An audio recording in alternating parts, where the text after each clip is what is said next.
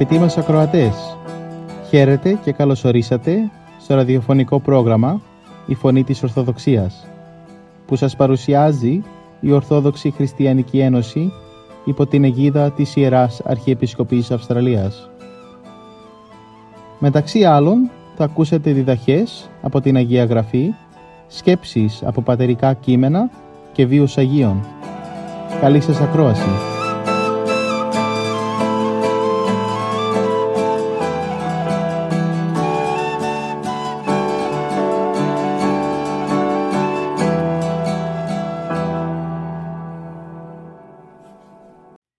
Πολλοί γάρ η συγκλητή, ολίγοι δε εκλεκτοί.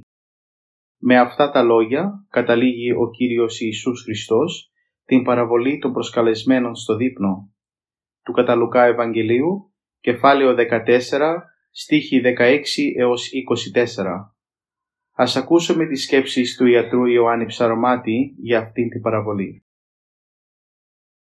Η Εκκλησία μας αυτή την περίοδο μας προετοιμάζει κατάλληλα και με τις περικοπές και από τον Απόστολο και από το Ευαγγέλιο για να υποδεχθούμε τα Χριστούγεννα, τη γέννηση του Κυρίου και Θεού και Σωτήρου Σιμών Ιησού Χριστού.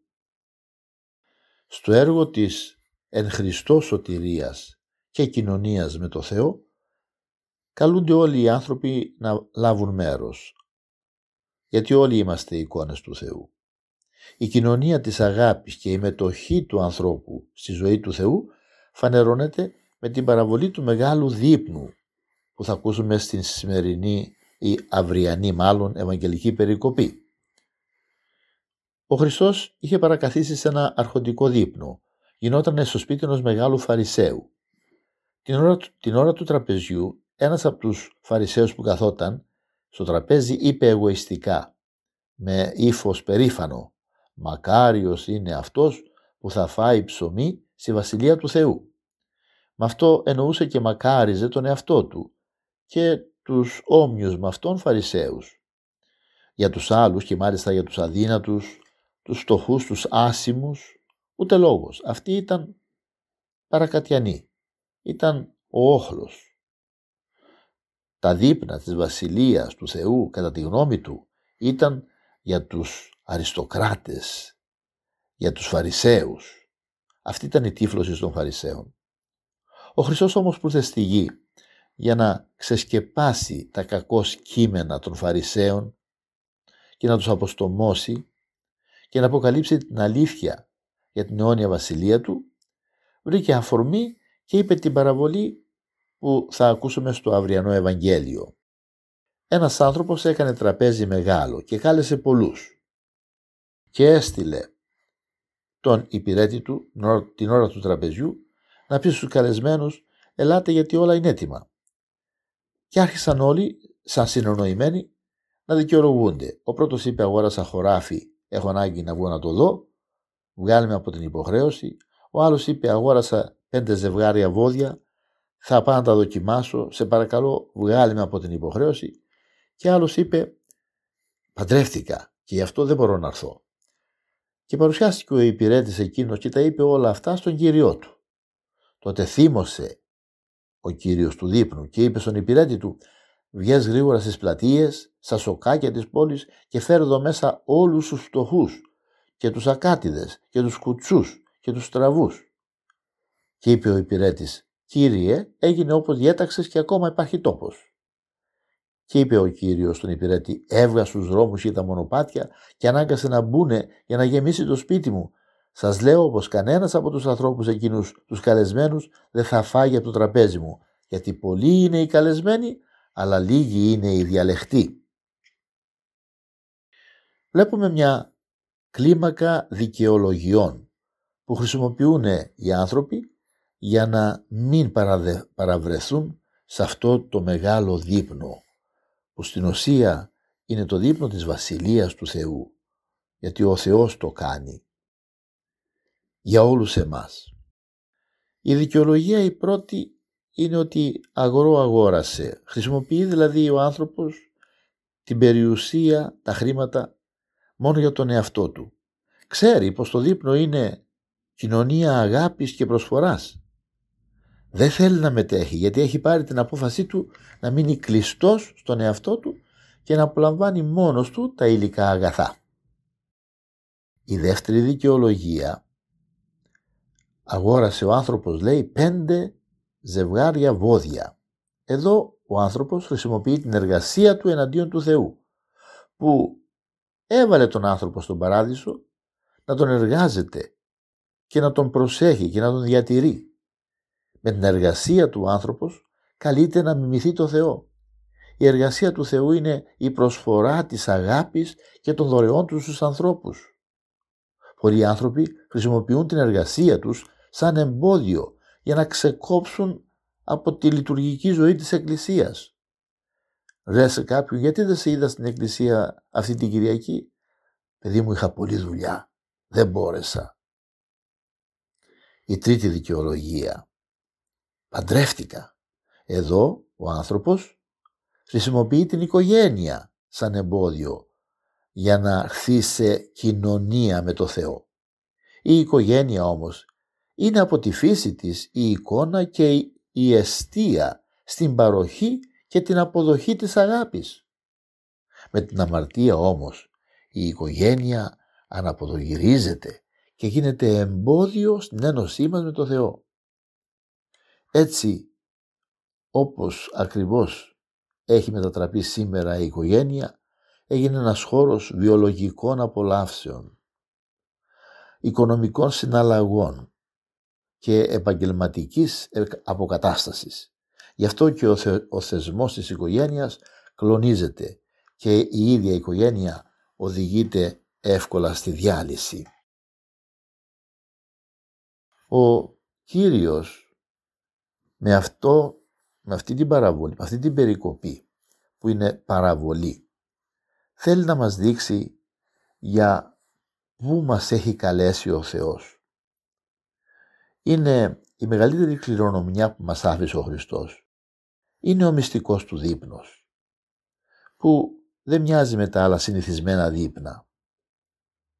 Γιατί στην ουσία είναι μια πρόγευση του παραδείσου. Ο Χριστός που συγκεφαλαιώνει τα πάντα. Η Αγία Τριάδα ως θεότητα. Η Εκκλησία αγγέλων και ανθρώπων και όλη η χτίση. Αυτά ζούμε κατά τη διάρκεια της θεία μας λειτουργίας. Και όταν ερχόμαστε να κοινωνήσουμε δεν είναι τίποτε άλλο παρά να λάβουμε μέρος σε αυτή την θεία κοινωνία που είναι ένα προάγγελμα της μετοχής μας στην ουράνια Βασιλεία του Θεού. Πρόγευση λοιπόν για να γευτούμε στον ουρανό το ουράνιο αιώνιο δείπνο. Εκεί θα γευτούμε το κενό ποτήριο, όσα δεν έχει δει μάτι, δεν έχει ακούσει αυτή, δεν έχει ανθρώπινο μυαλό σκεφτεί και καρδιά δεν έχει επιθυμήσει, όπως θα μας πει ο Απόστολος Παύλος. Τέτοια είναι αυτά που θα μας προσφερθούν σε αυτό το αιώνιο, το, το κενό δείπνο του ουρανού. Για να λάβουμε όμως μέρος στο δείπνο αυτό του ουρανού, πρέπει να κοινωνούμε συχνά από το επίγειο δείπνο που μας προσφέρει η Εκκλησία μας σε κάθε λειτουργία της. Να μην λέμε όχι στην πρόσκληση που μας κάνει ο μεγάλος αυτός άρχοντας που είναι ο ίδιος ο Θεός.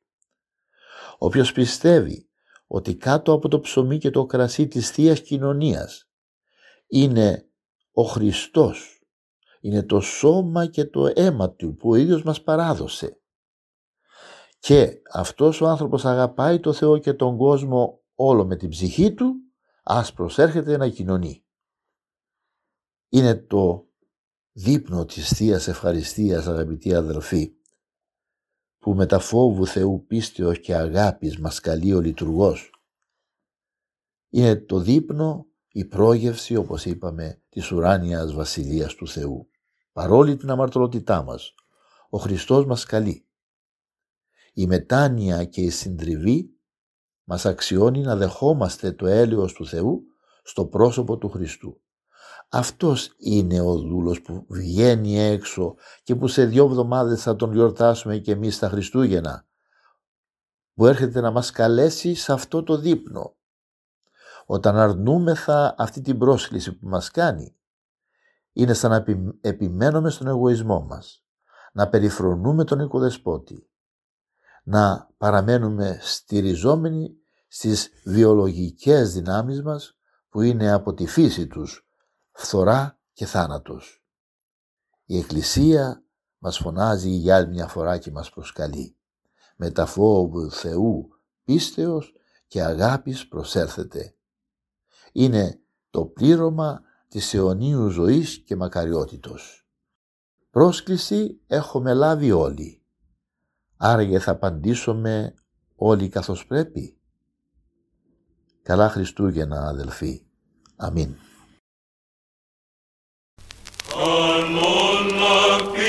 Father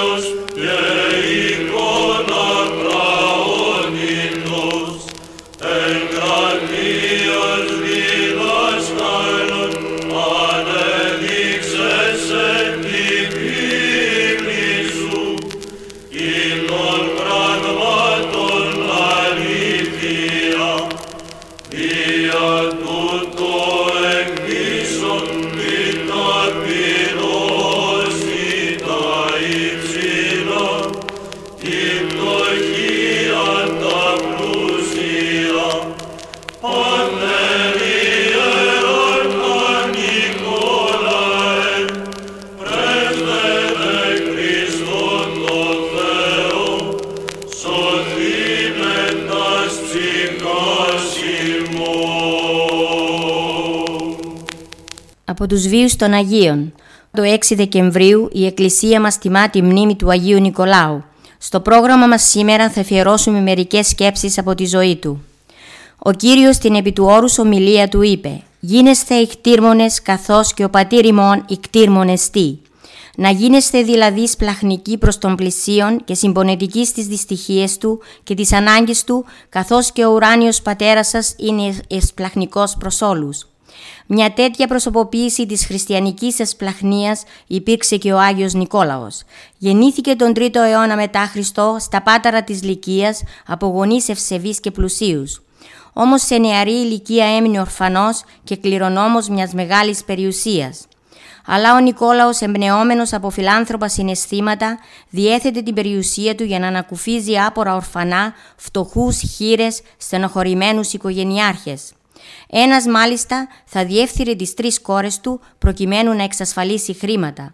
Όταν το έμαθε αυτός, αυτό ο Νικόλαος, μυστικά σε τρεις νύχτες εξασφάλισε την πρίκα των τριών κοριτσιών, αφήνοντας 100 χρυσά φλουριά στην καθεμία. Έτσι οι τρεις κόρες αποκαταστάθηκαν και γλίτωσαν από βέβαιη διαφθορά.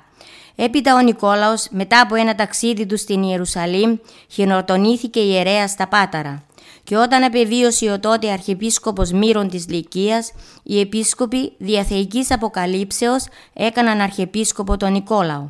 Από τη νέα του θέση ο Νικόλαος επεξέτεινε τους αγώνες του για την προστασία των φτωχών και των απόρων. Έκανε πολλά θαύματα και ήταν σημαντική η συμμετοχή του στην πρώτη Οικουμενική Σύνοδο. Πέθανε ειρηνικά το 6 Δεκεμβρίου το έτος 330 μετά Χριστόν. Ο Θεός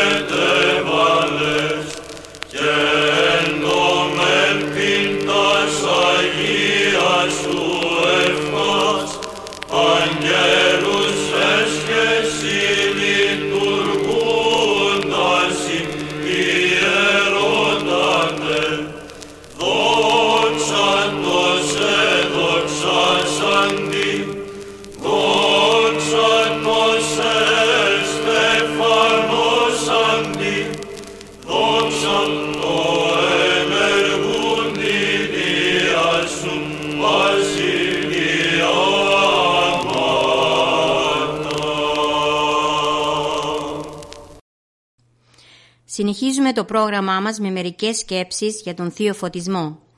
Βυθό βαθύ ονομάζει ο Άγιος Ιωάννης της κλίμα, κλίμακος τα μυστήρια και τη σοφία του Θεού.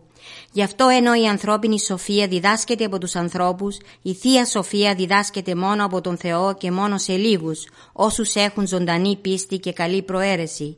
Εκείνος που δεν διδάχθηκε από τους ανθρώπους τη σοφία τους, δεν θα μπορέσει ποτέ να την κατανοήσει και να την οικειοποιηθεί. Εκείνος που διδάχθηκε από τον Θεό τη Θεία Σοφία είναι σε θέση να κατανοεί τα πάντα και θεία και ανθρώπινα. Το Πνεύμα του Άγιον είναι πηγή κάθε σοφίας. Οι Απόστολοι δεν μαθήτευσαν κοντά σε ανθρώπους, αλλά ξαφνικά επλήστησαν άπαντες Πνεύματος Αγίου και ήρξαν το λαλήν ετέρας γλώσσας, καθώς το Πνεύμα Εδίδου αυτής αποφθέγγεσθε. Και ο Κύριος δεν άνοιξε κανένα βιβλίο για να διδάξει τους μαθητές του, αλλά διήνυξεν αυτόν τον νου του συνιένετας γραφάς. Γι' αυτό από μας απαιτείται μόνο δεκτικότητα της χάριτος του Θεού, δηλαδή καλή προαίρεσης, πνευματικός αγώνας και συνεχής εξήτησης του ελέους και του φωτισμού του Θεού. Κατά το μέτρο της προαιρέσεως και του πνευματικού αγώνος του ανθρώπου έρχεται σταδιακά ο φωτισμός του νου και κατά το μέτρο του φωτισμού του νου δίδεται η χάρις του Κυρίου και κατά το μέτρο της αποδοχής και της πληρώσεως της ψυχής με τη Θεία Χάρη πραγματοποιείται η ένωση με τον Κύριο. Εκείνος που ενώθηκε νοερά με τον Κύριο είναι πεπισμένος για τη σωτηρία του και αναστημένος πριν από την κοινή Ανάσταση. Όσο κανείς ασκείται τόσο αναγνωρίζει την αδυναμία του. Και όσο αναγνωρίζει την αδυναμία του τόσο πλουτίζει σε ταπείνωση και κατάνοιξη. Και όσο αποκτά ταπείνωση και κατάνοιξη τόσο φωτίζεται η διάνοιά του και διαπιστώνει ότι χωρίς τον Κύριο δεν είναι τίποτα και δεν έχει τίποτα μέχρι να γνωρίσεις τελείως τον εαυτό σου, μέχρι να διαποτιστεί η ψυχή σου με τη χάρη του Θεού, μέχρι να φωτιστεί ο νους σου, μέχρι να καθαρθείς από τα πάθη, μέχρι να συμφιλειωθείς με τον Θεό, μέχρι να ενωθείς οριστικά μαζί Του, μέχρι τότε είναι αδύνατο να ζεις χωρίς τη θλίψη, χωρίς τον φόβο και χωρίς την οδύνη. Όταν όμως ενωθείς με τον Θεό, ο φόβος και η οδύνη θα μεταβληθούν σε χαρά και φροσύνη από τον ίν και έως του αιώνος. Ότι καρδιά μου Τις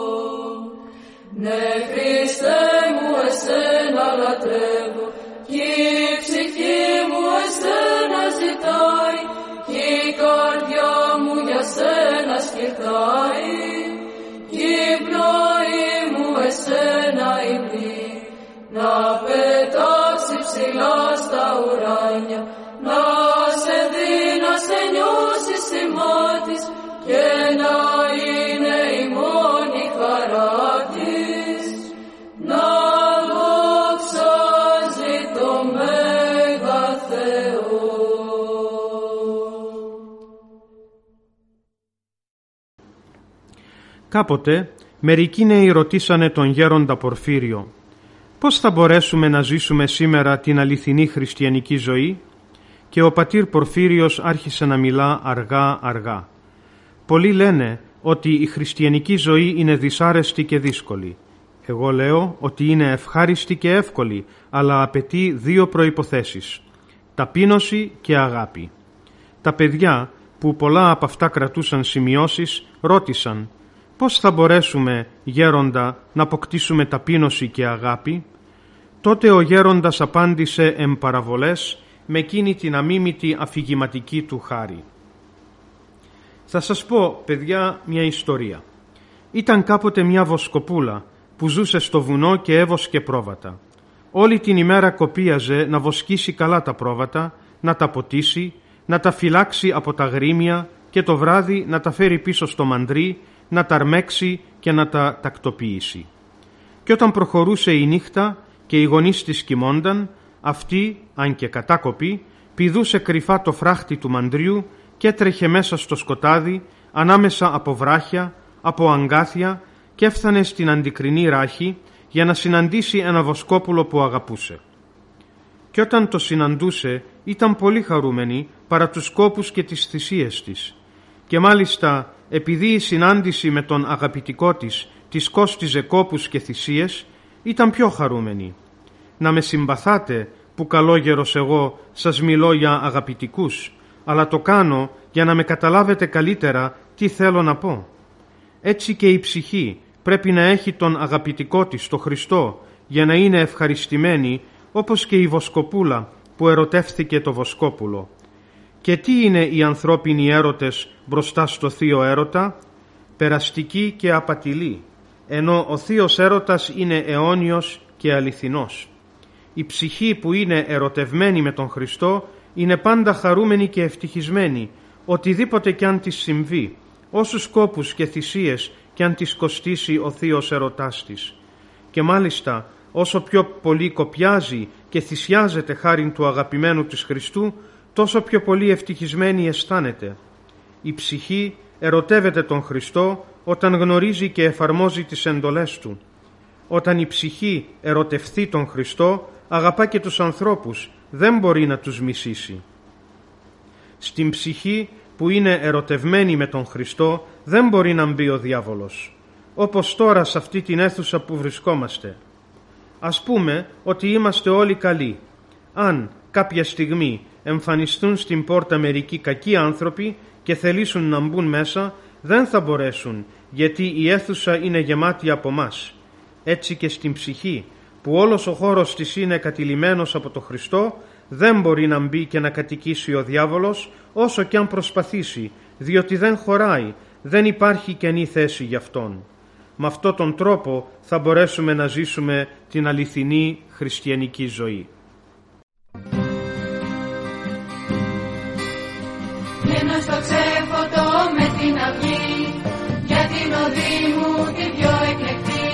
baby.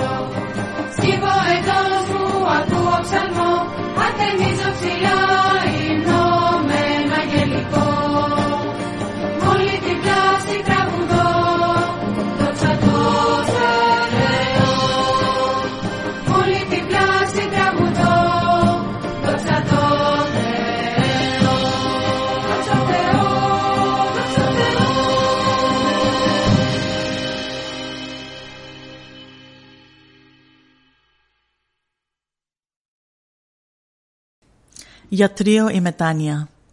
Γιατρίο είναι η μετάνοια. Γιατρίο που θεραπεύει από την αμαρτία.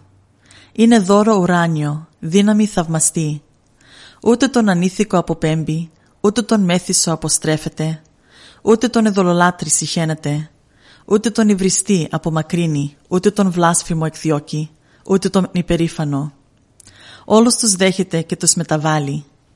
Είναι χωνευτήρη η μετάνοια, μέσα στο οποίο καίγεται η αμαρτία. Εάν ο Θεός ετιμωρούσε τους ανθρώπους ευθύς μόλις αμαρτάνουν και δεν τους έδινε καιρό μετανοίας, ο κόσμος όλος θα καταστρέφεται και θα εχάνεται τελείως. Αν ήταν ταχύς ο Θεός τον ατιμωρεί, δεν θα κέρδιζε τον Παύλο η Εκκλησία, ένα τόσο μεγάλο και σπουδαίο άνθρωπο. Αλλά ο Θεός ενσυχωρούσε τον Παύλο όταν ευλασφημούσε, για να τον δείξει κατόπιν μετανοούντα. Η μακροθυμία του Θεού μετάλαβε τον διώκτη σε κήρυκα το Ευαγγελίο. Η μακροθυμία του Θεού έκανε τον λύκο πειμένα, τον τελώνει Ευαγγελιστή. Η μακροθυμία του Θεού ελέησε και όλους εμάς. Αυτή μας μετέβαλε και μας έκανε καλύτερος. Αν δεις καμιά φορά νηστευτεί τον άλλοτε μέθησο, αν δεις θεολόγο τον άλλοτε βλάσφημο, αν δεις εκείνον που εμόλυνε το στόμα του με σχρά λόγια και άσχημα, να εξαναγνίζει τώρα την ψυχή του με θείους ύμνους. Θαύμαζε του Θεού τη μακροθυμία. Πένεψε τη μετάνοια και παρατηρώντας τη μεταβολή που γίνεται στις ψυχές των μετανοούντων, επαναλάμβανε τα λόγια του προφήτου. Αυτή η μεταβολή είναι έργο της δεξιάς στο υψίστο.